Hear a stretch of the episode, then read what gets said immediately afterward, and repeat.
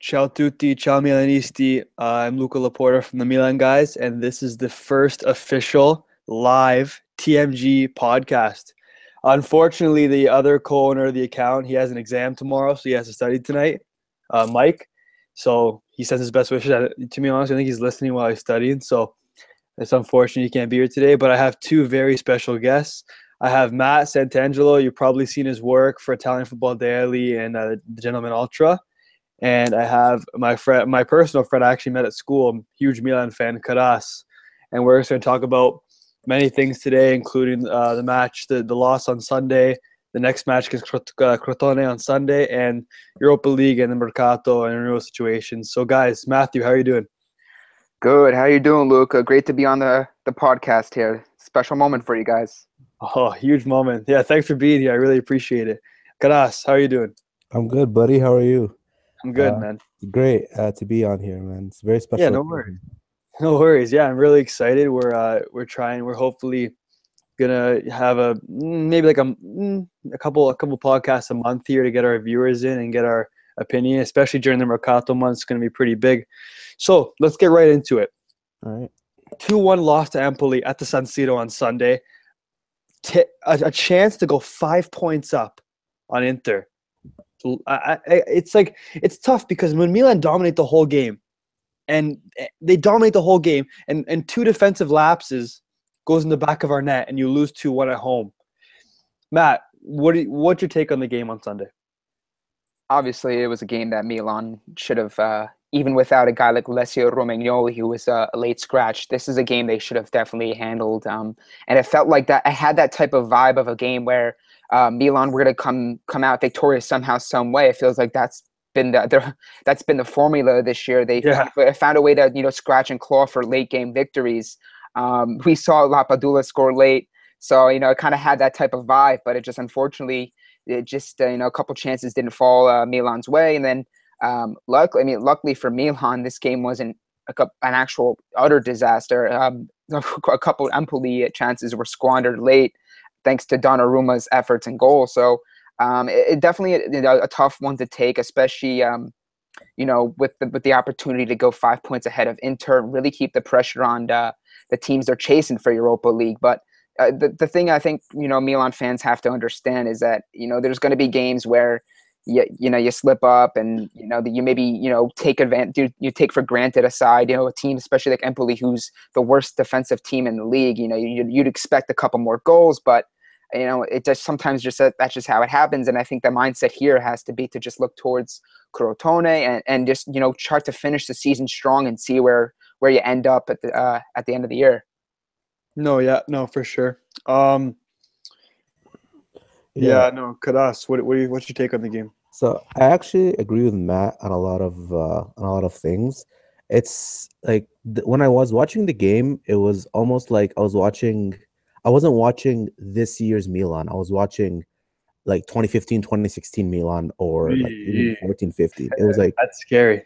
Yeah, and I think they went in with the mentality is that even if we lose, like we're still ahead of Inter, we're still in that sixth spot. So I think they kind of like relaxed a bit for this game. I don't know why, but that was that was that was a pretty bad display in my opinion. I think they like they should have went in and they should have won that game. But, I think I think, in, just to sorry to interrupt, I think you know mm-hmm. it's also a lot of people that were, um, of course, in the aftermath of the game, and we're going to get into this. Um, a lot of the after, a lot in the aftermath fell. Uh, a lot of blame was placed on De Sciglio and a couple others, but I think you know people. I think uh, somewhat forget the fact that Suso had a very poorly taken penalty. I think that at least mm-hmm. Milan could have had a point from this game. Oh. Um, you know, which I feel like it was a very big blow to them, just considering the fact that you know, it, it, was a poorly taken penalty. I know Skorupski had a fantastic game, and you know, hats off to him. But I think Milan should have at least had a point from this game, even if they were able to convert the penalty. But um, you know, just again, unfortunately, it was just didn't go their way. Yeah, you know what? It's just it's, it's tough because again, I got like it's tough because when you look at it as, as a season from like as a whole, apart from apart from uh, the game against Genoa when we lost three nothing Milan could have won every single game this year. You know what I mean? Like they they've been. They've I see been, what you're getting at. Like not like obviously, but like they've been aside from the three nothing to Genoa, they've been in every single game. Right, and then I think, and then I think that's the, a lot of the, the difference between you know past years to what Kara said about you know how certain games had that type of you know this felt like one of those games of of a couple years ago under like Inzaghi or even Seedorf or you know even Mihajlovic last year you know but that's the difference between this Milan and the old Milan clubs of, of old is that you felt like with you know under Montella a lot of those guys are hungry and you felt like you know somehow somewhere Milan are going to scratch and claw. It's not going to be pretty but they're going to wind up beating the team in Empoli that they should be. And you know, again, it's just it's unfortunate, but I think you know Milan need to understand that they need to to just finish the season strong. I think you're you know there's a lot of things that are not guaranteed. I think you Inter are in a bad in a bad spot right now.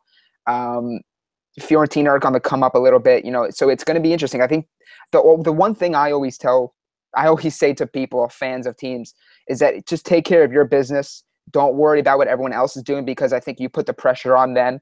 And if they slip up, it just it works to your advantage. But you know, again, a team like Crotone, they that's that's where Milan that's where Milan really have to start their their sprint to the finish line and and come away with a commanding performance. Not not a game that's close and it goes down to the last minute. I'm talking a game where they they score a goal or two early and they really kill this game off. Yeah, uh, I also feel that uh, you know Empoli uh they always say like teams at the bottom are generally the ones that are most hungry and the ones that are like they're trying to avoid relegation as much as possible. So you can kind of see it in the empoli players like they were dying on the pitch. Well, Mhm. well we were really like we were trying to like hold off rather. I don't know. I felt like we we we we should have had more chances. And i feel like the chances that we did have they were horribly taken. Like Baca's chance Baca should have buried that chance in my opinion And also, too, what to your point is, you know, not, not to beat a dead horse, but a team like Empoli, that they're they got a team like Crotone breathing down their necks, and they found that you know Crotone have been playing well in recent weeks, and they're really trying to fend off relegation. So you know that was a big that was a big victory for Empoli for sure. But that's what's going to be difficult about Crotone. I think you know they they they had a good victory against Sampdoria in a tough environment in Genova. So you know that's that's something that you know they really got to be wary of and, and not take lightly.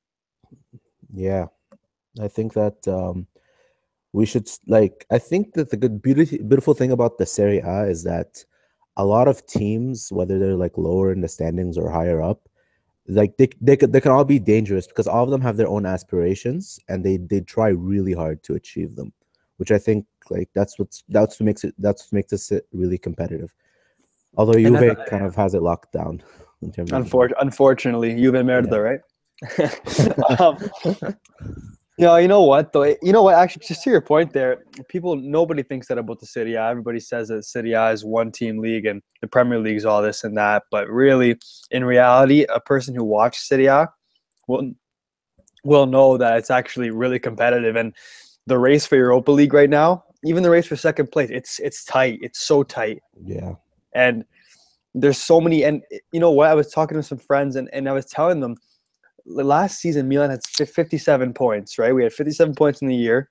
Right now we have 58 but we had 57 points to conclude the year last year and we just missed out on the sixth spot for europa league right?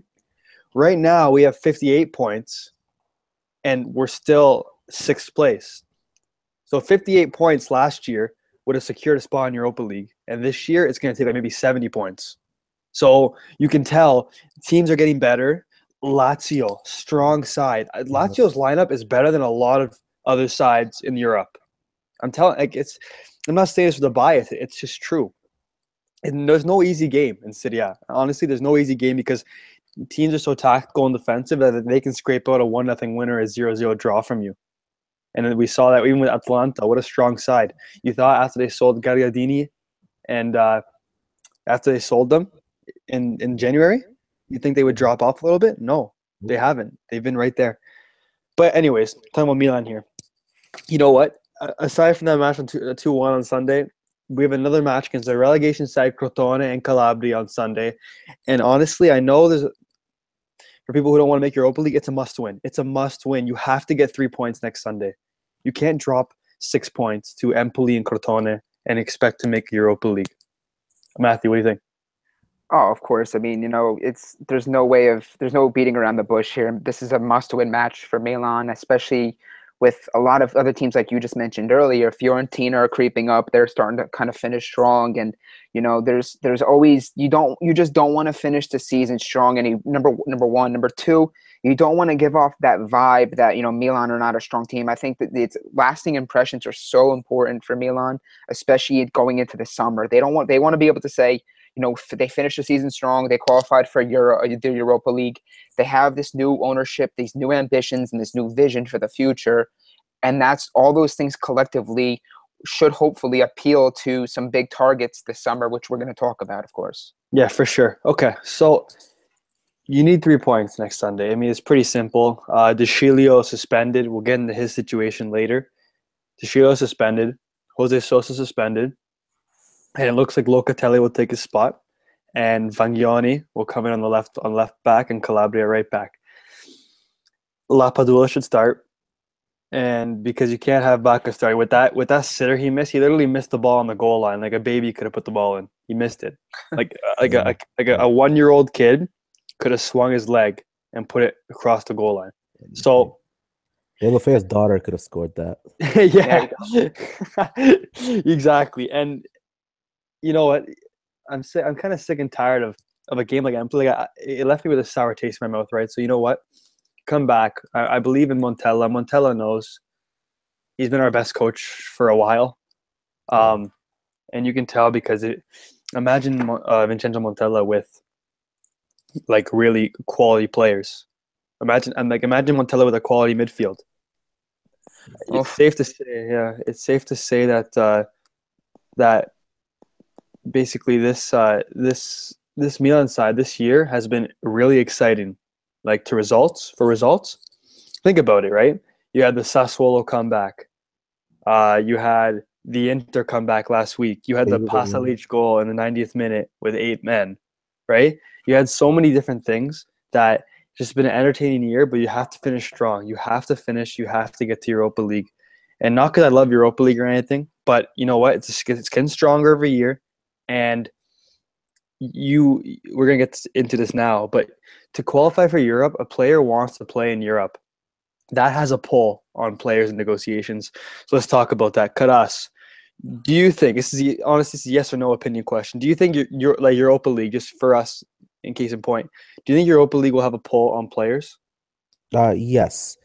Not, not necessarily. Uh, i think mainly players in higher clubs that don't get enough playing time those people will probably want to play because like it's it's Europe and they're almost guaranteed a starting position especially once we start selling off a lot of our like starters that aren't performing as well. Like maybe if we sell off Bacca or if De Sciglio leaves and we start getting in some quality players that maybe are not getting enough playing time. Like for example Isco for example he's not getting too much playing time in uh, Real uh, if if we can get someone like him and he starts playing for us, uh, I'll, yeah, it will be pretty good.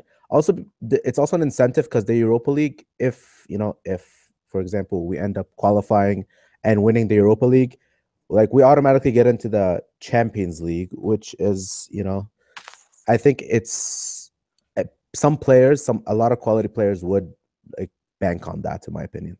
Yeah, Matt, what do you think? No, absolutely. I mean, it's you know that's any player's ambition. They just want to play on the biggest stages under the brightest lights, and they want to win trophies. So it's only natural that I think you know, like for some people that are saying you know it's better, it's good that Milan misses out on Europa League. I, I don't buy into that because I think you know for a team like Milan who have so many, uh, you know, they, they have so they have so much success and tradition in competition, European competition specifically. You want to be a part of it. You want to see your team playing those midweek fixtures and you know playing those games and, and you're seeing a packed crowd against even if it's a team that's you know a lower level team that you know most people that never heard of but you know you want to see your team just playing in a competitive europa league competition. So i mean I, I, think it's you know it's something that milan definitely definitely have to have to aspire to to qualify for. But and that's also going to have a factor in of course to the mercato. It's in you know what type of player like an example like an Aubameyang which we'll talk about of course i'm i'm assuming would he want to leave a team like Dortmund, who's you know, always in the Champions League. That are they're always in somewhat top three, top four for, in, in the Bundesliga. Would he want to, you know, get up and leave and join Milan and not be in your in in in Europe?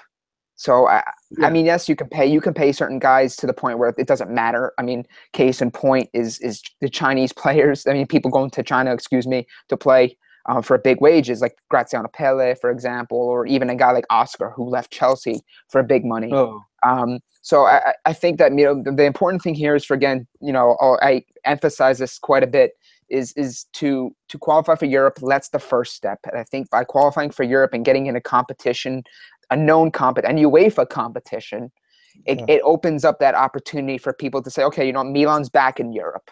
They're they're back in the thick of things. They're they're they're they're becoming their relevant relevant side again on this stage. You know, that's something I want to be a part of. So I, I think this is this is urgent for Milan to just get back in Europe in some way, shape, or form. Um, and of course, the best way to do that is through the Europa League. No, yeah, no, for it's it's for sure. It's just like I've seen a lot. I follow, you know, you've seen Twitter people and stuff like that, and they've said like I, I don't want to qual like Europa League's a farmer competition. I don't want to qualify for it. But you know what? I know many people say like this has been like a you could call it a rebuild, right? For me, it's been like a rebuilding stage. The last few years, if you want to compare it to like you know like North American sports, like a rebuild process. Mm-hmm. Um, and you know now with new owners and stuff, and there's a youth movement. We have the youngest team in Serie A. We have one of the youngest teams in the top five leagues. With Donnarumma, of course, Donnarumma's age brings that really down. but and Locatelli, of course. Um, yeah, and Locatelli, and even Calabria. It's, yeah. it's it's a young lineup, right? It's a young lineup, and you know what? To make your Europa League this year, it shows they're making progress. It shows they're making progress to the rebuild. Um, basically, you make your Europa League, you know, do whatever. You don't have to win Europa League, just do well in it, bring some more players in, and then make that transition. Be the, the top, well, now be top four teams. Thank God they're going to have four spots in Italy. Italy deserves four spots. I'm sick and tired of seeing, you know, these random clubs from Europe with Italy with a less spot, with one less spot. So in 2018, when there's four spots, Milan have to be the fourth best, at least the fourth best Serie A team. With purchases this summer, or this summer, next summer, with the new owners who promise to make Milan great again, you've got to bring in more talent, more quality, especially in the midfield. The midfield is the anchor between your your offense and your defense, right? So you you need a strong midfield to have a strong to have a strong team. You look at all the strong teams in the world; they have a strong midfield. Um, look at all the strong teams in Italy. You got Juve. Yeah, I mean, Juve have taken they've they in recent years they've lost Vidal, Pirlo, they sold Pogba, but you got guys like Pjanic. You got even guys like Tomas Rincon, who's more of like that bully in the midfield who'll break up play and just kind of makes things uncomfortable. But you see the midfield ranks, the midfields of the top clubs in in Italy. You know, you see Lazio. They got guys like even a young guy like Cataldi who's on loan. They got um, Milinkovic Savic. They have yep. all Good the player. you know Biglia. You got you, you got you know Napoli who have like five quality oh. midfielders, and a lot of them are young.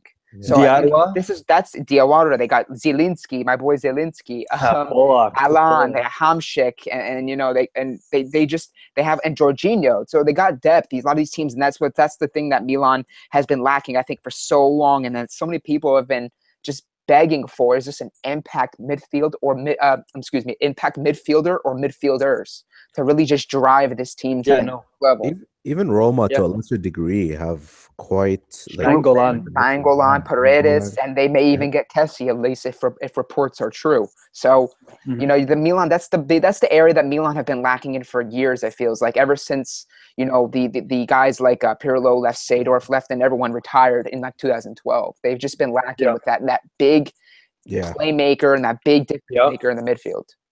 And Bonaventura is good. Right. Bonaventura is really good. But you know what? He can only do so much as one player, right? Mm-hmm. Yeah. Like a midfield featuring Bonaventura with other class guys, that's safe to say that's a class midfield. That's a quality midfield. Yeah. And this is why if Montella, please, uh, he has a contract for next year, but he needs to get an extension. I'm really liking his work. You can tell this Milan team is different with Montella at the, at the touchline. And and uh, and Bonaventura needs to be needs to be hopefully as he's going to come back stronger as ever.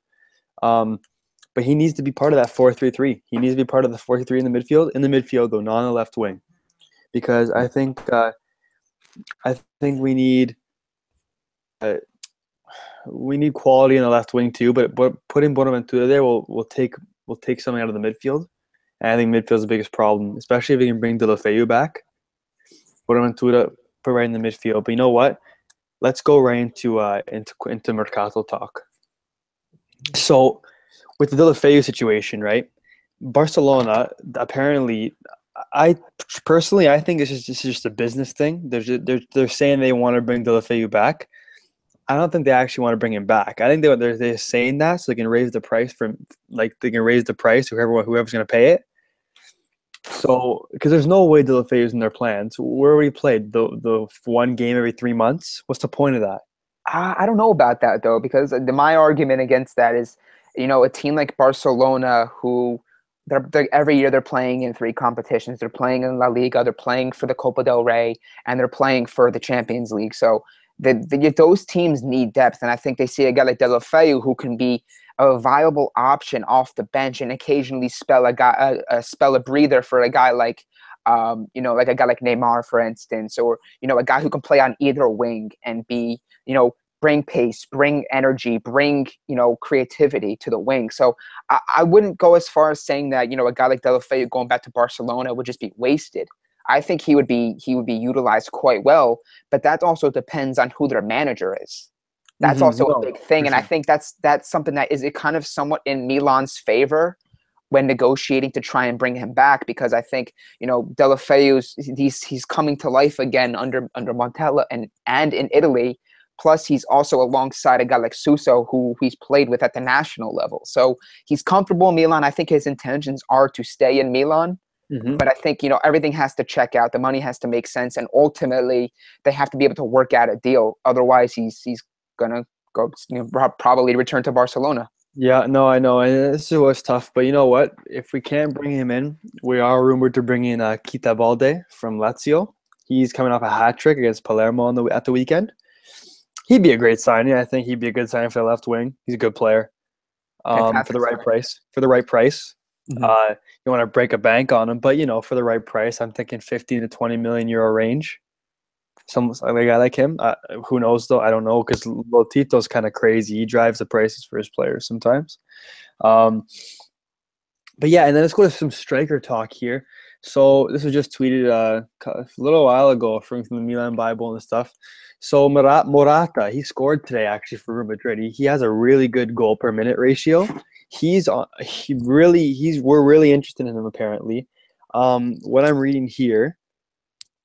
So Aubameyang remains the number one target. This, this is according to the Gazzetta dello Sport, by the way. So Aubameyang is the main target. He scored today too against Bayern in the uh, DFB Pokal. Pokal. Um, he scored today, and Morata is the direct alternative. But Chelsea and Man United are also interested in Morata. So it's going to be hard to, especially if Chelsea wins the league this year and Conte wants to bring him in if Conte wants to bring him in, I guarantee you Morata will go to him first, just because they have a connection. Um, but he's the alternative to Aubameyang. Of course, the dream is Belotti. Everybody wants Belotti. Of course. But wouldn't want Belotti. But realistically, is like they're, they're not. He's not. He's not arriving. He's he's not. There's no way. He's not going anywhere. He's gonna stay at Torino this year. He literally said it. He said, "I'm gonna stay here." There's no way there's no way Torino sells him, especially because Torino's having a pretty good year. Like they're pretty good. They have some skilled players, and Mihajlovic is a good coach over there too. So I, I don't I don't see Belotti leaving. So honestly, I can see Belotti in the future if we have the funds. But right now, Morata, Aubameyang, these are good players, and I'll take either or. To be honest, with you because uh, honestly, Bacca, I like, but I do like Carlos Bacca. But you know what?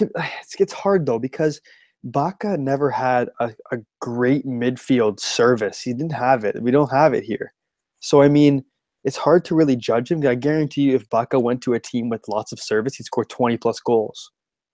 Yeah, but I, would argue against that though. If you look at the, the teams in Italy and you look at the teams in, in Europe for that matter, the, the dynamic is changing. Everything's changing and evolving. The way teams play and set up is different. So a, a guy like Bacca, who's mostly just he's he's not a very good link up player. He's more of like a poacher, a guy who in know, in the penalty area will finish his chances. Yeah, hmm. obviously, we know last year he didn't get that many chances, but the chances he did get, he did convert, which is obviously what you want from your striker. But I think that me that for for Milan, the way they the way they operate, the way um, they operate under Montella, they need a guy who who can drop into the midfield, who who can make runs and, and you know who can do a little bit of different things. And I think obviously a guy like Aubameyang would be fantastic. He he really checks off all the boxes that you look for in a modern day uh, forward. But I think you know you got to be realistic as well. And of course, what you just mentioned about Belotti, I don't see the the the urgency for a team like Torino to have to sell Belotti, just given the fact that he really is the face of their club. Number one, number two, he has plenty of interest and he has a huge uh, release clause that needs to be activated. And number three, um, you know, he, he he there's really no urgency. I don't see why Torino would have to sell unless, of course, they the money is just too good to pass up. But I don't see any team throwing uh, a Pogba type uh, uh, offer at him. I hope not. Torino. I don't see. I just don't see that for a, a, guy who's only done it for one year. No offense yeah. to Belotti, he's a fantastic yeah. player, but I think a lot of teams are still going to be a little bit hesitant to throw that much money at them when they can go after a guy like Chelsea, for instance, know, uh, Lukaku or you know a um, a Morata. So so so you know j- just keep that in mind when you look at some of the targets that Milan are looking for. I. I personally think that uh, ever like you guys are or Milan fans in general are focusing on the wrong aspect. I think we should mainly focus like our big we should splash big on uh, midfielders because a lot of our midfielders are leaving. We have a lot of midfielders on loan, and the midfielders that we do have left, uh, a lot like all of them are injury prone. Like mm-hmm. um, what's his Bertolacci. face? Bertolacci, yeah. What's his face? yeah, Montolivo as well. Montolider. Yeah, Montolider. so I think we should we should at least get oh Pasalic as well. Pasalic is leaving. Mm, uh, we we'll should, talk about that after. Yeah, we should at least get some at least two or three quality midfielders to fill that in before we start looking at an attacker. I agree. Honestly, I agree. I agree, I agree because a good midfield we have I think we have like honestly here's how I look at it. If if Bacca and Lapadula stay, right, it's kind of like a one-two punch kind of thing, and we get a solid midfield with solid wingers around him. We already have one with Suso. I think Bacca will score 20 goals again. I think he will. I think Lapadula will get 10. Lapadula has six, and he's only played 800 minutes. Not even, I don't think. So, I mean, I don't know. It's, just, it's, it's hard to say because if anybody, if any strikers leaving the club this, this summer, it's Bacca. It's not going to be Lapadula because Lapadula is a good guy to have in the club. He works really, really hard. Really, really hard. I, I'm a huge fan of Lapadula because he works like even when the ball he's not going to win it, he'll still run for it. And kind of reminds me of the Gatu- of Gattuso. He has like yeah, he's, a, yeah, he's, he's like a striker version of Gattuso. Yeah, he's like yeah. his mentality. He has, I think he has a champion mentality. Um, yeah. but yeah, you know what? Let's let's go into more Mercato talk. So Pasalic, apparently we are keen on bringing. We were keen on keeping him back, kind of like a Van Ginkel situation. We actually want Pasalic back. He scored some key goals for us this year. Um, you know what? My my actual uh trying to say assessment of Pasalic is he he's an okay player. He doesn't touch the ball enough in the midfield. He doesn't touch the ball. He only gets like 30 touches a game, 40 touches a game sometimes. And in a fourth year, you should be touching the ball more. But for some reason, he's always in the right place at the right time. So I, I don't know. It seems like every time he has a chance to score, every game he plays. He um, he's very good at getting into positions like off the ball. Like on the yeah. ball, he's not very like technically speaking, he's not very good. But off the ball, he can he can make these runs, these runs across, and somehow just get get to the ball, which is amazing. No, for sure. He, he just needs to work on other aspects of his game, and I think if we can get him for a cheap price, like anything maybe ten million or under, I think that would be pretty good. I think yeah. the one thing that you, that you look for, look a look at Pasalic, and you look at a couple other midfielders specifically. Um, you know, there's a guy a guy like Pasalic. He doesn't do any. He doesn't do anything spectacularly, but he does a lot of things good. Which I think you do need those yeah. types of midfielders who, you know, especially when you're trying to, you know, you, as as a guy off the bench. And and I think that's that's the one thing that Milan fans I really don't think they're going to be on board with is the fact that if you're going to tell tell uh, you know the Milan fan base that you know we have this new idea, this new vision, and we really have this revolution we want to create. I don't think you're going to sell them on it, and I don't think the Chinese ownership is going to sell them on it. If you tell if you tell them that Pasalic is going to be a starting midfielder or like your fourth midfielder, I think he's a he's a, he should be playing the role on a good team that wants to compete for Europe. He should be your fourth, fifth, fourth maybe fifth option. Um, kind of like a Sturaro, a Rincon type of midfielder Yeah. that, that for like Juventus. I think. Listen, you know, I, I love. There's certain guys I love. I love their energy and I love their passion and I love their commitment to the team. But I think the reality here is that I think if Milan want to have serious ambition to get back to being a prominent team in Europe, they can't sell themselves short by sticking with guys who you know oh he gives it at all he tries hard they need quality players that's that's what's going to separate them from being a, a europa league contender to being a legitimate candidate to contend for scudetto or at least a top four finish Yeah, no, I completely agree. You can't. It's like you can't be. It's it's, it's a business, right? You can't be nice to guys because they worked hard. Like, sure, you can give them give them a spot on the team, give them the odd, you know, substitution for some energy. Uh, Andrea Poli, Mister Energy, right?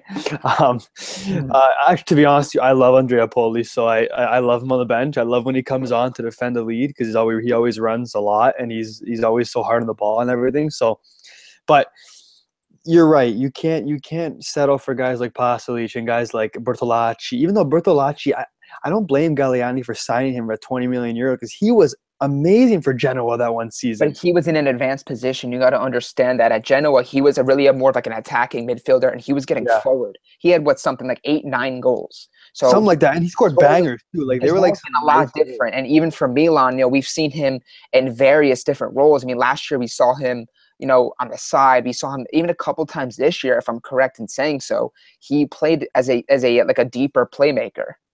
Regis- he was a, he was a uh, Regista for a few games. That's what I'm saying. you Um, can't like those guys, yeah. like especially those guys that are they have quality and they've shown it in spurts.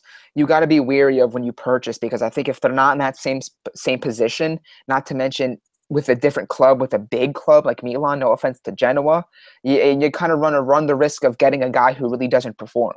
Mhm, No, for sure, and it's 100. percent You know what? Let's just. I'm just gonna move on to the next uh, Mercato, and this is a huge situation. Mattia De Sciglio, a player who he's born in Milano. He's been brought up through the ranks of the youth academy.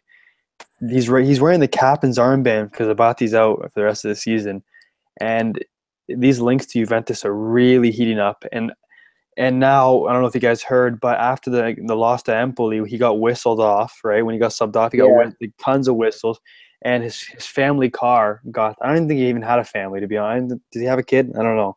No, But no, apparently- parents. Yeah, oh, it his was parents. Okay, yeah. him and his parents. Yeah, him and his parents. His family car got stopped, and they got into a heated discussion. Apparently, the fans were asking him why he doesn't play with like emotion or something. Is that is that what you guys heard too? I I'm think not it was, sure. I think it was something like that. I saw some people say, you know, the way that people kind of, kind of attacked De Sciglio, um, was the fact that you know a guy who's wearing a captain's armband, he should be the type of guy that's getting in the face of the referee to kind of separate, you know, maybe you know, Mhm. you know, kind of break up a, a, a scuffle. You know, the guy that goes there and kind of shows that passion and you know really takes control of the uh, of the team, especially down the stretch when they're trying to either go after a victory or hold on to a victory.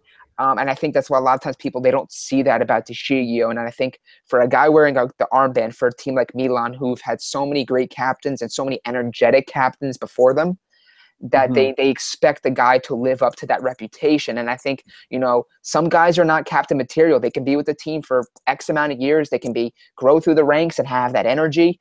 But some guys are just not fit to be captains, and I think maybe De Sciglio isn't that type of guy. He doesn't have that type of of attitude and demeanor about him. He kind of he has the i- the attitude that he's going to go out there and just try and do the job.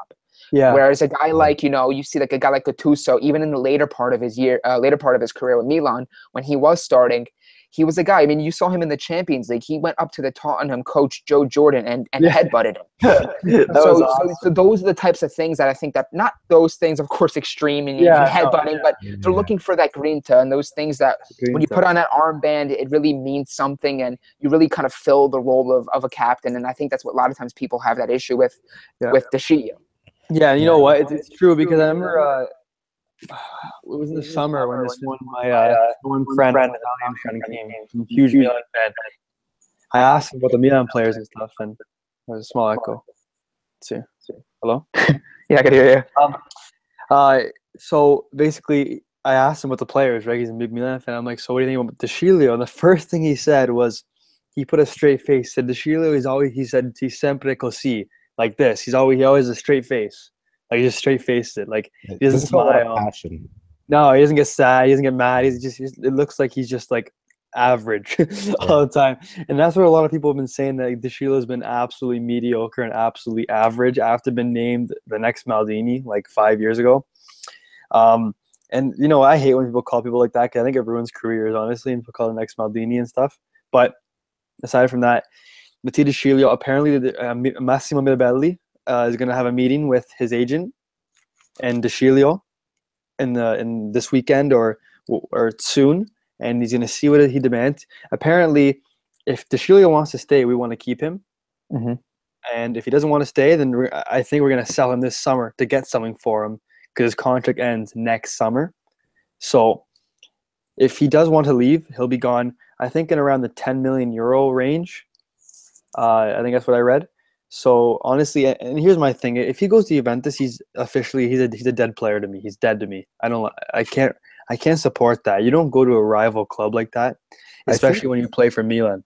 I think Chelsea was actually interested in him. Yeah, Conte, Conte likes him. Yeah, so I think if we sell him to Chelsea, I wouldn't like I wouldn't be too like mad Me either. about it.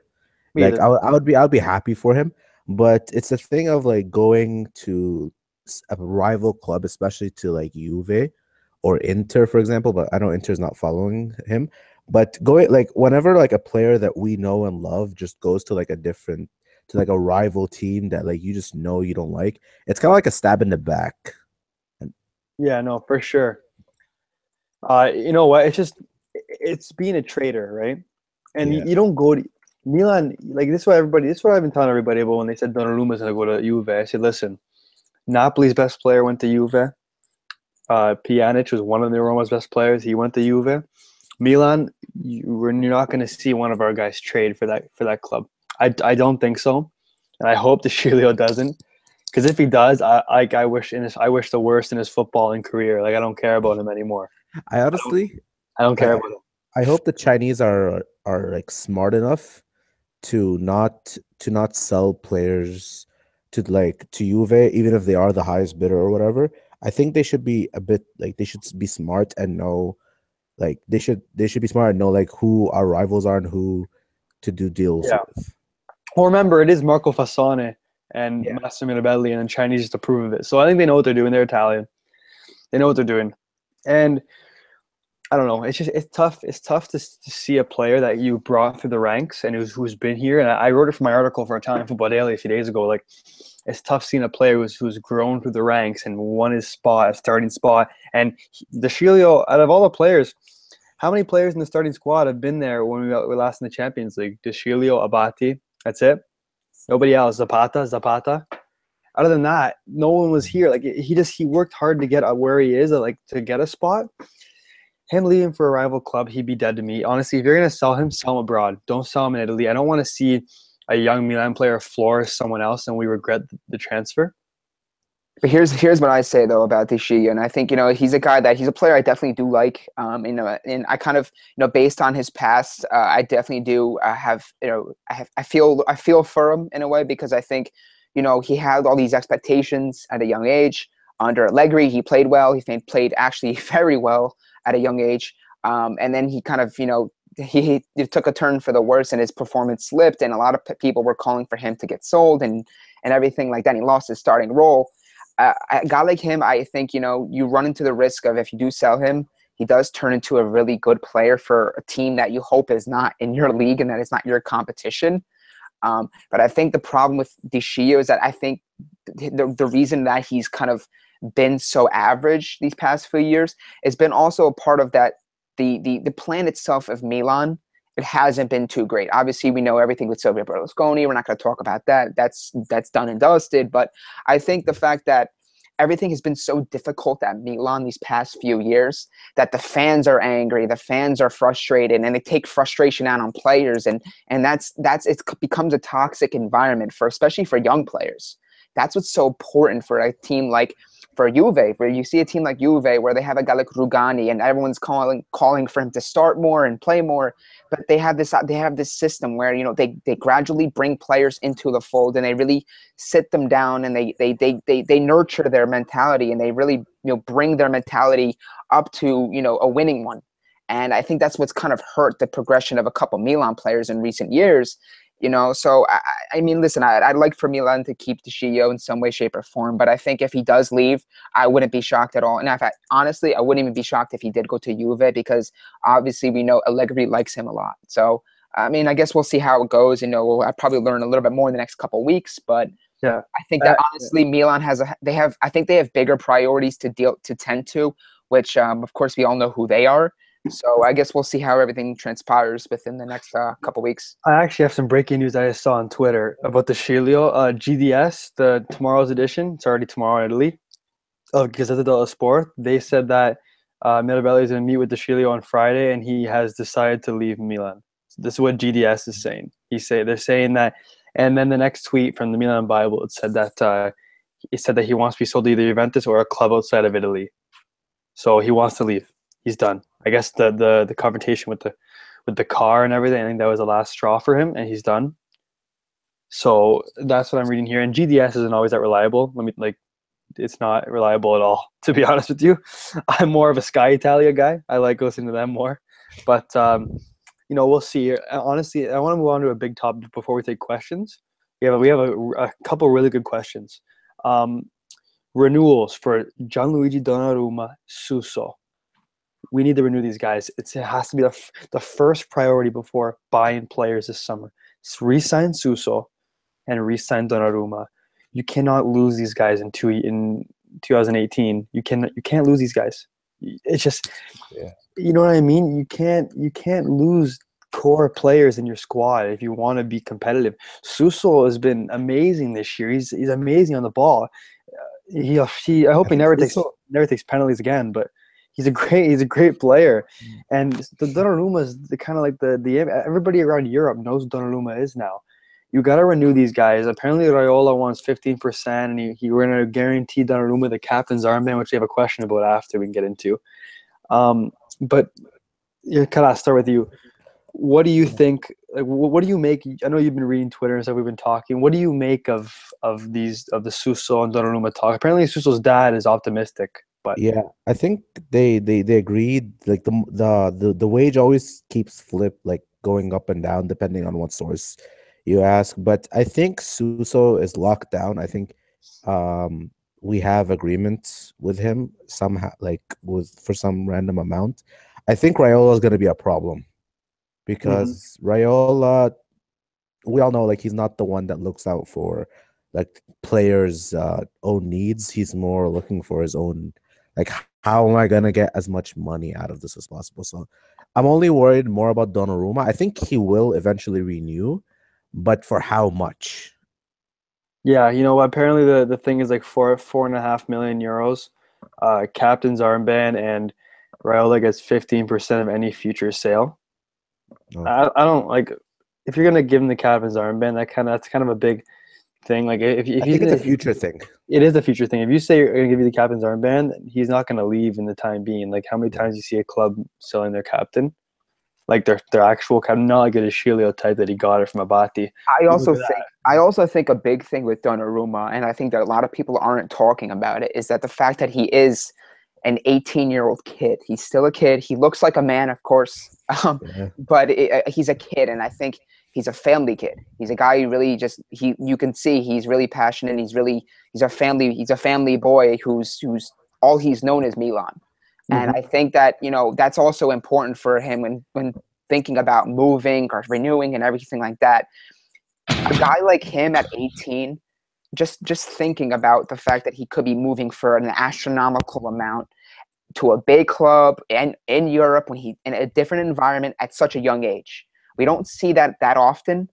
And a lot of times, you know, seldom do we see a lot of stars a lot of young stars thrive. I mean, we saw uh, Anthony Martial move for a big amount from Monaco to United, and he he's been okay. I always say he's been a pretty decent player, but he was also very young, and it, it doesn't. It's always not so much the best time to move when you know. Yes, you're at your maybe you know you have the demand on the market and you're looking to renew, but I think that a guy like Donnarumma, I, I think he will renew, and I think because he's so passionate, he really does love, genuinely loves this club.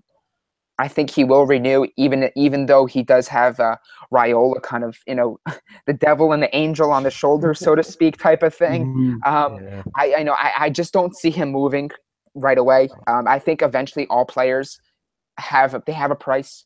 I think that's just how modern football is. Um, mm-hmm. You're really not seeing many bandiera uh, around. So yeah, I think a guy like you know, I mean, I hope a guy like Donnarumma is becomes one of those flagship players for Milan. But I think I'm optimistic that he will stay, and I think he will show his committal to this team and really, really want to be part of something special that that is is coming to this club.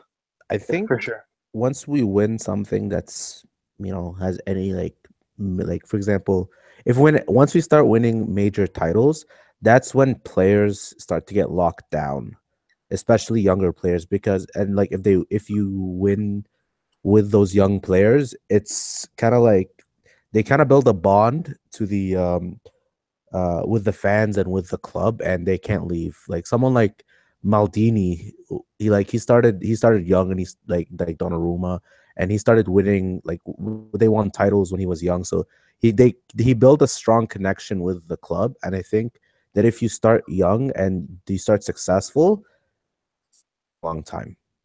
Yeah, no, I agree. It's just it's tough right now because there's so many good teams out there in the world. It's gonna be it's gonna take a little bit of process, and hopefully the Chinese owners I could tell them like, listen, we're gonna buy the players. It's gonna be a little process, but we're gonna make our way back to the top.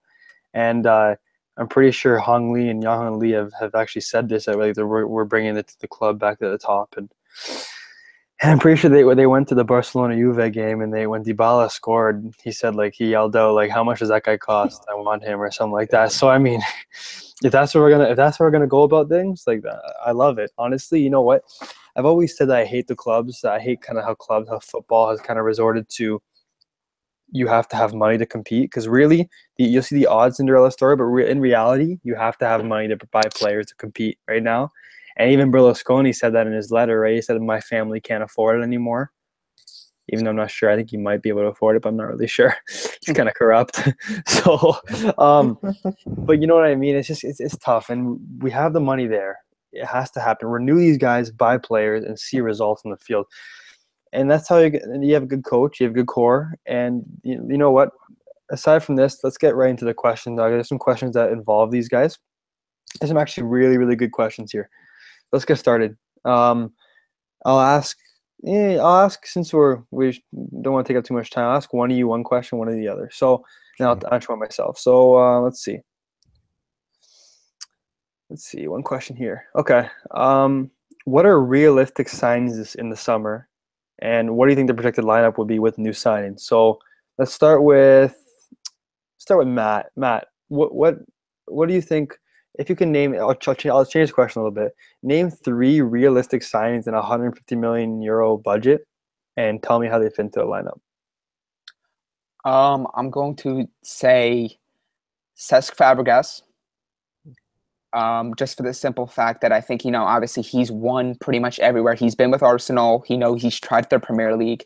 Chelsea, there looks like they're going to win the uh, Premier League title this year, get back into the Champions League.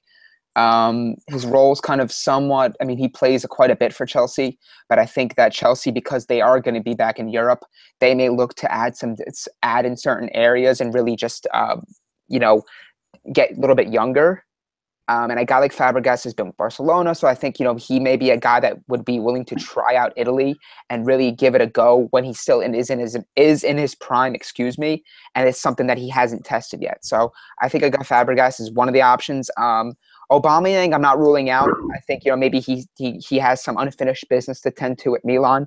Um, come back and he maybe be the focal point of this this revolution, along with of course Donnarumma and Suso if they renew. Um, and I'd probably say um, Musacchio. Musacchio would be a, a good addition for Milan's defense, just simply because um, it would give Romagnoli a a little bit more of a fleet-footed um, defender, someone younger, someone who's played in the top flight for a couple years in Spain with Villarreal, and it would give your defense a little bit more security um, and, of course, protect Donnarumma in that a little bit more. So those would be the three guys I would say. Yeah. Okay. Good answer. Good answer. So that that question is from who is it from? Let's give you a shout out. Uh, Cubs fan Walt. Thanks, Cubs fan Walt. Congrats on your World Series last year. Um, fun question from Michael Mikey Five Angelo. Who's a bigger fraud, Montolivo or Sosa?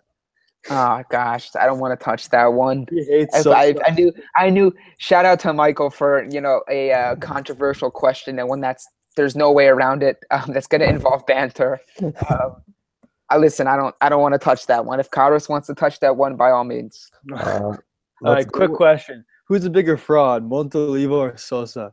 Uh, let's go with the lowest percentage of long passes. That's Montolivo. Yeah, so Montolivo. Sosa, Sosa can do something. Montolivo can't do anything. Like, okay. All right. that's essentially it. So, okay. So, this is actually a really good one. I'm, I'm going to answer this one. Okay. If you could let me answer this one. Okay. Who is the player that left Milan and hurted you the most, or hurt you the most? It's good try on the English, but he, you know what he means. So, this is from Pedro Pacheras. He's probably from South America.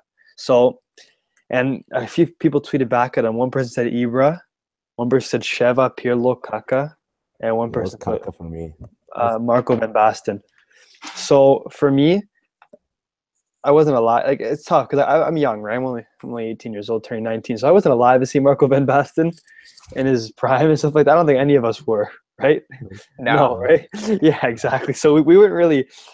I say, yeah, I'm gonna say Kaká, but the thing is, Kaká won two Champions League with us, and he came back. You know what I mean? So like Kaká is uh, amazing. He loves the club. I think you know, if I'm gonna answer this recently, and a lot of people, I'm gonna get a lot of hate for this if, if a lot of people are listening.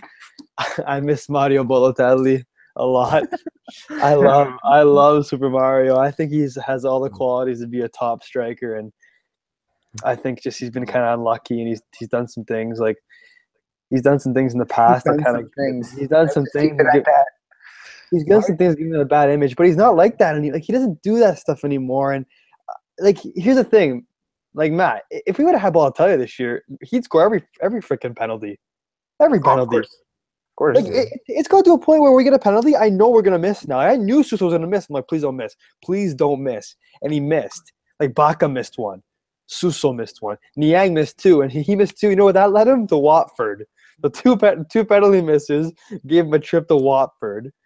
Who they playing well, actually- well. yeah, um, apparently they're gonna, they're gonna buy him for 18 million euros in the summer. So please do, please do. Um, no, I miss Balotelli because I think Balotelli had a really good goal scoring record when he was here, and even though people hate him, some people hate him. Uh, do you, you guys fond of him? Do you guys like him? I love Balo, oh, but Okay. he, he always goes two steps forward, one step back.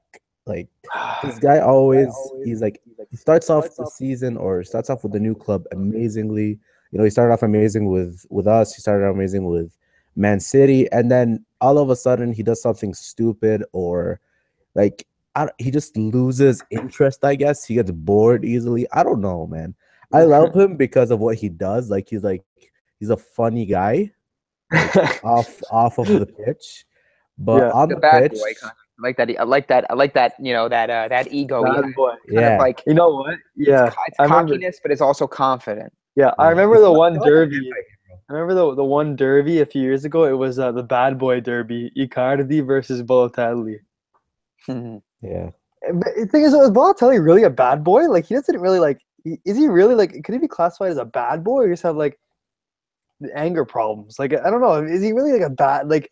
It seems like off the field he does really nice things for people. Like in England, he used to be like the Santa. He used to go as Santa and like homeless things and give gifts to people, and he gave money to random people and stuff. Like I don't know. I just I don't know. I just I miss him because he's he single handedly brought us to Champions League that one year when he came in January. He single handedly brought us there, and he had a really good goal scoring ratio. He had like what, like thirty goals in fifty games or something like that.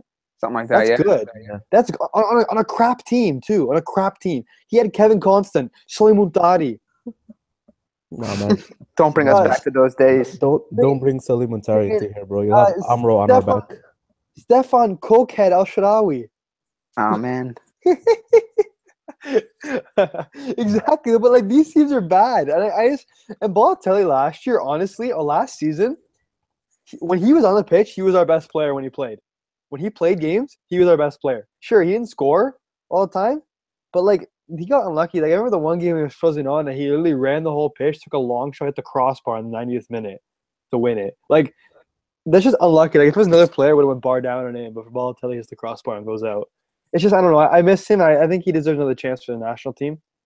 I think he just deserves another shot because he's playing well for Nice, and I think I don't know. Maybe, maybe it's racist. I don't. I don't know. I don't know. I, I love him.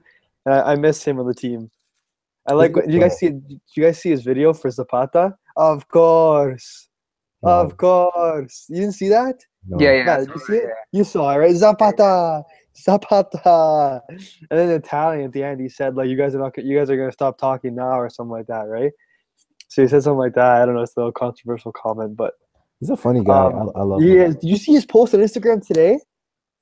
he took a. He, it was a picture of Kim Kardashian with a bikini. She was kind of like fat, and he freaking put Kanye. What are you doing, man? Or something like that. you, go look. You have to look at it after the podcast. I died. I'm like, holy ball of savage. Okay, Karas, for you. then. The next question. Hello. This is from uh, Vintage, Vintage Muntari. What a Twitter account. Yep. Vintage Muntari. Do you consider Suso, Romagnoli, and Bonaventura truly unsellable? How much do you think they're worth, and what teams would suit them? Uh, Bonaventura, my opinion, he is unsellable. I think he he loves this club too much. The way he plays. Sometimes I feel like he's literally the only player, like at least in the years beforehand, that he was like dying, and he was like he always poured his heart out. Um, Su- you said the two other players were Suso and uh, Uh, Romagnoli. Romagnoli. Uh, Suso could go. Suso has spoken a lot that you know um, Milan isn't his like final stop or whatever. He's always said this kind of stuff. And he said if if Barca wants him or Real wants him, he'd obviously go there. So I think Suso, um, we could tie him down for the next maybe two or three years. Once we get the Champions League or once if he like performs extremely well, we could get we could sell him for around 30 to 35 like maybe 25 to 30 million something around that romagnoli is the same thing unless romagnoli like decides he wants to stay with us which He will. Romagnoli can go with with yeah with either or but i would want him to stay if we were to sell him um chelsea wanted him for 50 million so Oh yeah, and apparently, for some reason, our Twitter account came out and said, Yeah. "Uh, we're not. He's not for sale." I've never seen that in my life, but apparently, we tweeted. We tweeted. It was so weird. I woke up the one morning. It was like, amidst the reports, we are safe to say that Romagnoli is untouchable and he's not being sold to Chelsea. Everybody was like, like, Beatrice, what the heck? What the heck are you saying, Beatrice? but, and everybody's like, Batana, Beatrice. it means like goal. But um, no, yeah, that's a good answer. I think it's tough. I I think Romagnoli will stay. Like yeah. Romagnoli would be a guy who'll stay, and uh, Suso obviously could leave, but like I, I feel like he's part of us too. He's one. He's one of us. Uno di noi, right? He's one of us. Yeah But We'll see. Okay, next question from Matt. that's cool. Um, the Squants twenty one. How much? How much money should Milan give to Donnarumma? Is three and a half million too high, too low, or just about what he should make? Um, I'm gonna go with the conservative answer and say they gotta pay whatever it takes to keep him here. Um, no, I Yeah. honestly, I think I got like Donnarumma. I think you know when you when you when you're trying to do something different, you're trying to bring in something special at Milan after a, a- several years of disappointment. I think it's very important. It's actually vital that Milan lock up Donnarumma, pay him whatever he wants. I think pay him like the star he is, pay him like the champion I think he definitely will become, and pay him like he is the centerpiece of this revolution. So for me, um, I, four and a half. That seems like honestly, I if I'm if I'm if I'm Milan's financial advisor, I would say pay pay the man four and a half million uh, euro per year. Uh, make him the focal point of this revolution, and um, you know erase any doubt that Milan fans have in their minds, and let everyone sleep better at night. So Yep. four and a half million. Yeah. Okay, and this is from this is came five minutes ago from uh, Alisam one oh, zero four one one zero. Do you, uh, Karas, you take this one. Do you guys believe. Milan will become what they once was? Once they once were? Eventually, I think that if everything goes right, I think if the Chinese they have the right direction, and I think we start to get serious. We we already have a serious coach. Um, we just need the players. Like we just need to buy good players, and we want them to stay. That's it. And I think that we could eventually, within the next five years, I could see us reaching, you know, Champions League quarterfinals, semifinals, stuff like that, which is Mhm. a Okay. lot better than what we do right now. But Okay. yeah, I, I definitely could see us doing it.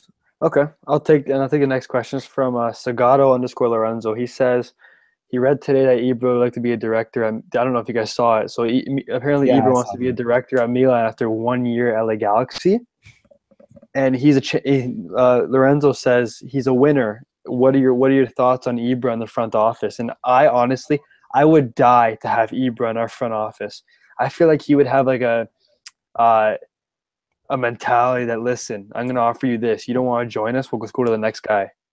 Like, you know what I mean? Something like that. Like he won't.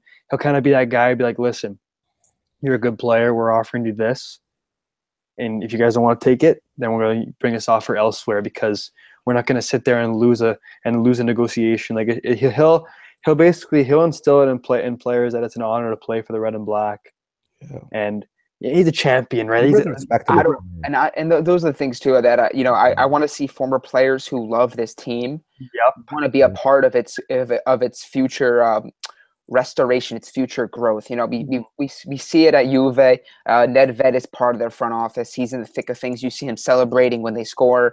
Um, same thing with Zanetti with Inter. Um, obviously, the priority should be to get Maldini in some way, shape, or form a role with this team. I think he it's just everything. I mean, I'm not even going to say that he deserves it. I think that's understood. But a guy like having Ibrahimovic, a champion mentality, a champion who knows how to play in Europe and knows what what quality looks like because he's played around it his entire career. Um, I definitely welcome him as director role, but um, I'd honestly Maldini would be my priority first. Yeah, for sure. Yeah, you know what though? But Ibra, like I, I love Ibra. He just scores when he wants, whenever he wants. Like you see his post about his leg. He's like, I play on one leg anyways, so no worries, guys. I'll play on one leg or something like that. I don't know. for sure. You you see how big his leg? That guy's jacked, man. Anyways, um, no, that's a really good question, Lorenzo. You know what? I think yeah, I'd love having you in the front office. You gotta have players like that. I don't like Nedved at Juve. I just I hate everything about that club. I think if you follow me on Twitter, you know that. But um, basically, I I do agree with Matt. You got to bring players like that in. And just before we go to the next question, Matt, have, or maybe Karas, have you seen it too? The one picture of Nedved with his hands with his hands on Yeah. his face with the yellow that. card Yeah, and the, yeah. so he was out for the 2003 Champions League final. I think that's the most iconic photo in. Champions League history. no, He got he got the he got the yellow card that suspended him for the next match. when He was like, was the Pirlo crying one? That was the Oh, one that I that was when they lost in the, in the UCL final against Barca a few years ago. Okay, yeah, yeah. That I love that even more than Yeah, it's sad because I, I love. Pirlo, but I feel he's a, ever since I read that I saw his book. It's, he's a snake. I don't like him Yeah. anymore. Matt, are you a fan of Pirlo anymore? Like, what's your what's your take on him? Um, uh, I don't know, man. It's the situation was, it, you know, not to get too much into it to beat a dead No, I don't. but the situation was, and it looked like Allegri, Allegri thought he was done. Most Milan fans thought he was done. I think the reason why he didn't come back, or you know, he didn't stay, rather, is the fact that I think that Allegri thought he would slow down the tempo and what they were trying to do offensively and with their formation. Um, Yeah. listen, I think you know. It, it's difficult when the team doesn't want you and they that they think you're done and you're past it and a team like Juve who who were on the rise, I, I I don't blame a guy like Pirlo going to a team like Juve. If you're wanted by a champion championship contender, why not? That's how I feel. I mean, I think it's Yeah. tough for me. It's tough for most Milan fans to say like, I would never do that. I would never do this when you're not the one sitting at the table and you're saying you can join Juve with a bunch of different stars and be part of, you know, a, a five, six, six time uh, Juve uh, cha- uh, Scudetto champion. So I, I don't wasn't, I wasn't opposed to him leaving to Juve. No, I missed the book. It's the book. was- yeah. the book. It- of course, it leaves it. It definitely left a sour taste in my mouth for you to say something about a club that you won the Champions League at um, twice. Yeah, You And know, that- so it doesn't matter if you win the Champions League or not. It's this sort of professionalism that you need to have Like, Yeah. you can't go around bad mouthing clubs that you've played for. You know, it's it's not good. You know what I mean? Like Right. it's just it's you should you should like you're, you're a professional player. You should you should be professional. If you have bad opinions, keep them to yourself at least until you retire. You know? Yeah, like he's still playing football, right? And they Yeah. see he's still playing, and and it's like, you know, you know what my problem is? Like, did you see? Did you guys see? Uh, I don't know if you guys see uh, AC Milan, Milan Club Montreal when he came to Montreal to play a game at NYCFC. Yeah. Uh, like he was like the the guys met him there with a scarf, and he wasn't even smiling with the scarf or anything like that. It looks like he was just like he didn't want to. I, I don't know. I just like if, when you win two Champions League with the club, you should have a lot a deep respect for the club because you won, you won two Champions League there, and then that translated to you playing really well with the World Cup with the Nazionale and winning the World Cup in 2006. And I don't know. I just I don't want to talk about too much. Uh, he still, still angers me. But okay, next question. Next question. Next question. This is also from uh, Lorenzo. He says, "Is Donnarumma too young to be a captain?" I'll start it off. Well, I'll answer this one. This is a good question. See, Lorenzo, that's a really good question because Donnarumma, he, like he he looks like a man. He's like a man in the net. He's not a like I'm I'm a year older than Donnarumma. I feel like a little kid compared to him. Um, and Matt, Matt, you're a couple. You're like a couple years older. How how many Um, years older are I you? am, uh, I am six years older than him. Yeah, and, and if you're still beside him, you'd look at you'd be like a little kid to him, right? Yeah, I'd be looking for his autograph. yeah, exactly. No, exactly. Right. It's just weird, and I, I truly, honestly, I think he could lead a team. He kind of be like a Buffon. He's a captain. Um, even though he lied about the goalie Muntari, I'm just kidding. but uh, um, no, Donnarumma could be the guy to be the captain. But I think, like right now, like, could you see Romagnoli as? I could see Romagnoli as captain. Like he has the grinta and the passion to, to be captain. I think Bonaventura should be captain, in my opinion. Yeah, Right it's now. tough to it's tough though right now because like I don't know, Romagnoli is like out, the defender, yeah. right? And Milan's already always been a club to have great defenders. And Yeah. Romagnoli is kind of one of the future like the future of Italy in defense. I don't know, like I feel like I, I'd choose either Bonaventura, Romagnoli, or Donnarumma. You always want to have an Italian captain. I don't know, I just call me call me a domestic guy, but I I always feel like I like I actually like the idea of Ital Milan when it was a thing. I, didn't, I didn't mind it because like you know put the Italian players in there and see what happens. You know, you get the because there was a time in Serie A when you were only allowed to field a few foreign players, right? There was a Yeah. little bit of time when you only field like two or three or four foreign players and that's it. So, and I'm not a fan of teams like in you know I know I know uh, Danny Russo's gonna kill me, Matt, but like Napoli, they don't have they have like one Italian in the lineup. Like, I- how can you? I don't know. Like like Roma and Napoli, what do they have? Like three Italians in all in the starting lineup at 22 players. Inter's getting up there, and it looks like Int- they actually Inter's getting some more. Italians. And getting some more with Candreva, Gagliardini, I uh, think these are the D'Ambrosio. kings of having Italian players. now. Yeah, we have even even Juventus has been kind of becoming a refugee camp a little bit, as, as some Twitter users would say. They're kind of uh, they're bringing in a lot of foreigners. Like they have the, even like Pjanic. Their attack is Argentine, Mandzukic. Uh, Marchisio doesn't start anymore. It's Khedira. Um, they only have the Buffon. They have Buffon, Barzagli, Bonucci, Chiellini, and they have like Dani Alves, uh, Lichtsteiner, Alexandro. They don't have many Italians either. But Milan, even though they're ba- even though they're not, we're not as good, we've always kind of been committed to bringing in more Italian players. You see our Italian sometimes we, sometimes we field seven or eight Italian players, right? Oh yeah, for And sure. It's it's most- something. I think that, I think the most Italian team is, uh, from correct, is Sassuolo. Sassuolo, the one time they had a full lineup of Italians. Yeah. And uh, I'm pretty, I'm pretty sure Atalanta's pretty decent. They have like Kessie and stuff, but they're pretty decent too. But you know what? When you have more teams and more Italians playing, it translates to the, it translates to the uh, to the national team as well. Um, because if you look at England, right? England has ninety thousand professional teams in their leagues, and their national team is still has still not been able to figure it out. So, and because you know why? In the English league, none of their players, all their players and every team are all foreign. They're all foreign. Look at the top three teams and tell me how many English players there are there. There's none. There's no good English players except like Dele Alli and Harry Kane, and that's from one team. You know what I mean? So it's good. I want Italians to come up and play. I- I know like Karas, you're Egyptian, but No, I I, don't know, I personally, I don't care as long as the chemistry is good. Yeah. And, uh, personally, Italy are one of like my favorite teams to watch on like internationally in the World Cup because you know our national team isn't that great, but uh, yeah, uh, I, I would. You know what? As long as as long as Milan perform well, um, if it's bring more Italians, sure. If it's bring less Italians, I don't I don't care as long as Milan does well. And that there was also a problem. I remember it was like a few years back that there was kind of like a rift between the two, um, like between the Italians and the non-Italians. So Mhm. as long as that doesn't, Yeah. that's not a problem, I'm fine with it. Yeah, no, for sure. And uh, you know, just back to the captain thing. Sorry, we got kind of off track on it. Um, that's that's what kind of podcasts are sometimes. Eh? Like you just kind of talk about stuff and then you. I don't know. I, lo- I love discussing stuff. I, I can go on and on with this stuff, but uh, no, yeah, it's just Donnarumma. I think he could be the captain. I think he really could take the armband if he's. But he has to be committed. You can't be captain. and Be okay. Like I might. I'm gonna stay for four or five years here, and maybe we'll like see that, after that. You can't be like that. You have Yeah. to be committed to this team and I feel like he will be. I feel like he loves the club. You see him; he claps to the to Curva Sud every single game. He claps to them. He uh, he kisses. He blows kisses to them and stuff like that. Every time we score, he'll fist pump to them. Like you don't do that if you're not if you're not a huge Milanista inside.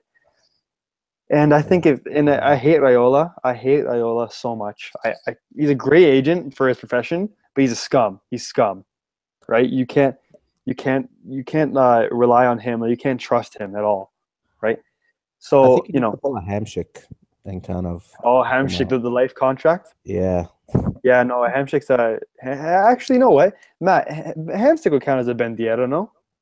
Oh, absolutely. Yeah, he's been there. He's, He's, he's a flagship player for Napoli. yeah, exactly. Uh, yeah, no, I. You know what? I don't know. I, I feel like Donnarumma can has the qualities.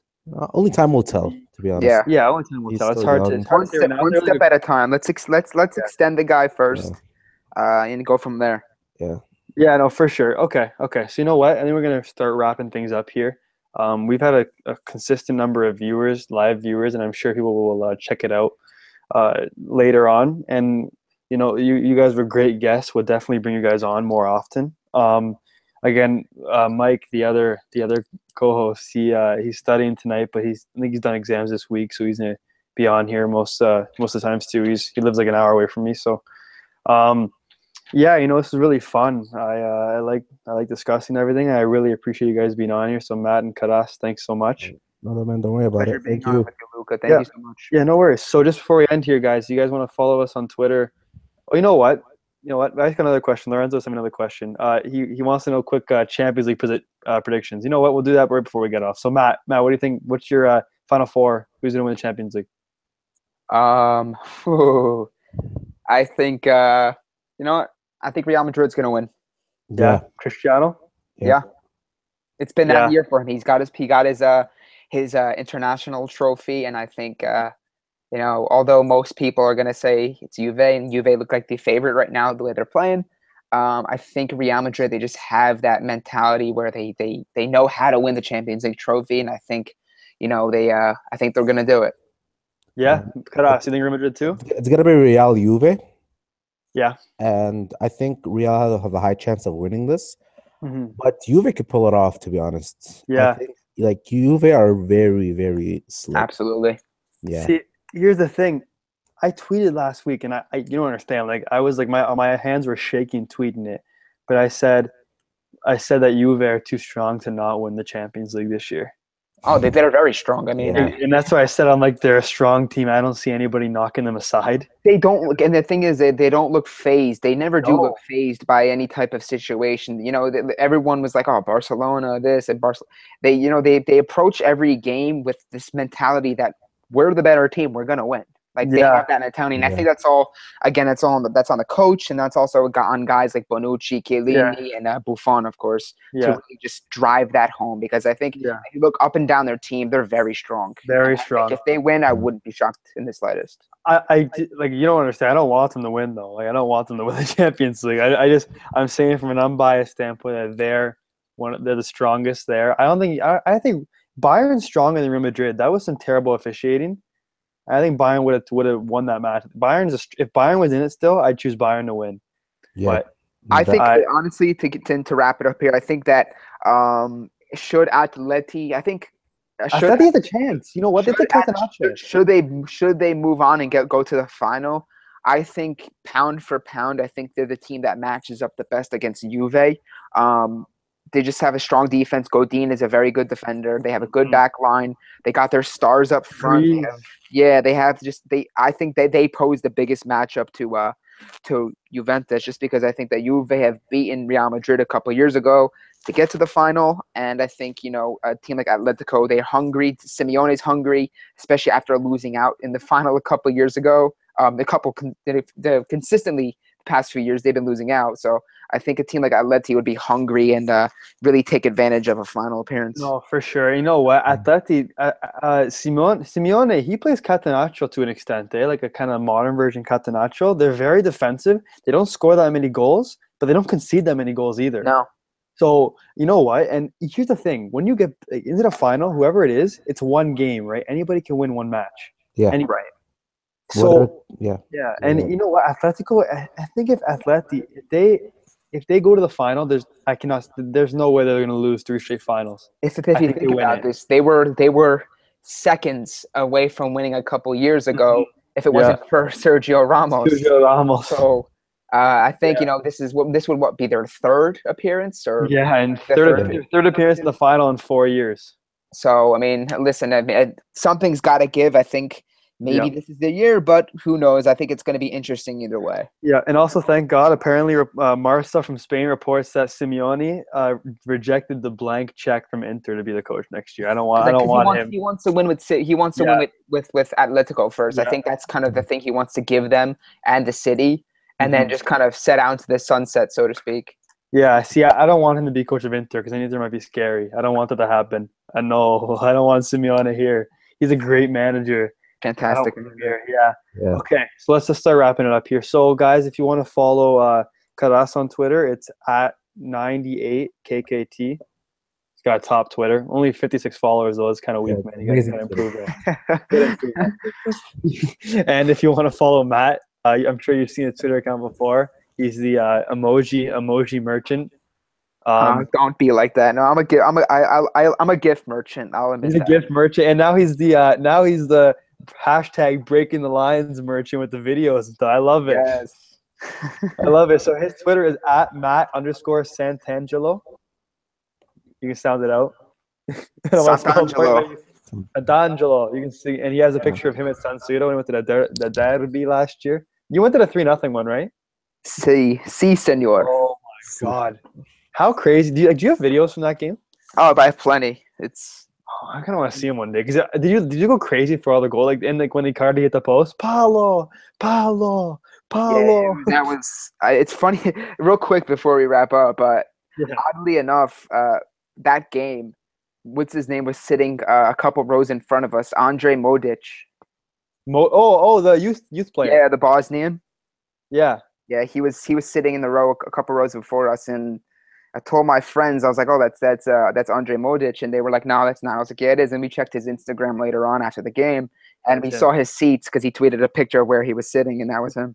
Yeah, that's awesome. Did, did he Yeah. celebrate when they scored or anything? Remember, like Nah, because he kind of he it's kind of like that thing where like he's in Yeah. the crowd and he just wants to kind of play. He wants to be incognito. incognito, even though he's not even that popular. But did, Yeah, wait, right. did, did you go with your brother or with your buddies? Uh, I went with my parents and a couple. Or your friends. parents? Okay, that's, that's pretty good. All right, yeah, you know that's an unreal. I want to experience that one day. I will, but uh, that's insane. Yeah, guys, and if you want to follow me on Twitter, uh, Luca underscore Laporta. I guess that would be a. What am I, Matt? What, what merchant am I? You're a uh, you're, good. oh you're oh oh you're a like merchant. I am a like merchant. I like, I, like honestly, Matt. You know how many likes I have on Twitter? I have 136 thousand likes. Yeah, you know you you you make people work for a retweet, man. Yeah, I know. Yeah, I, I, I give everybody the likes, and I uh, I'll throw a little uh, Dybala banter in there too, and stuff like that, and and uh, the daily joke of the day and stuff like that. But yeah, that's uh, and if you guys want to follow, uh, I'm co the co-founder of uh, the Milan guys. We've been around for uh, since 2014, and me and my friend Mike, we've uh, really grown it.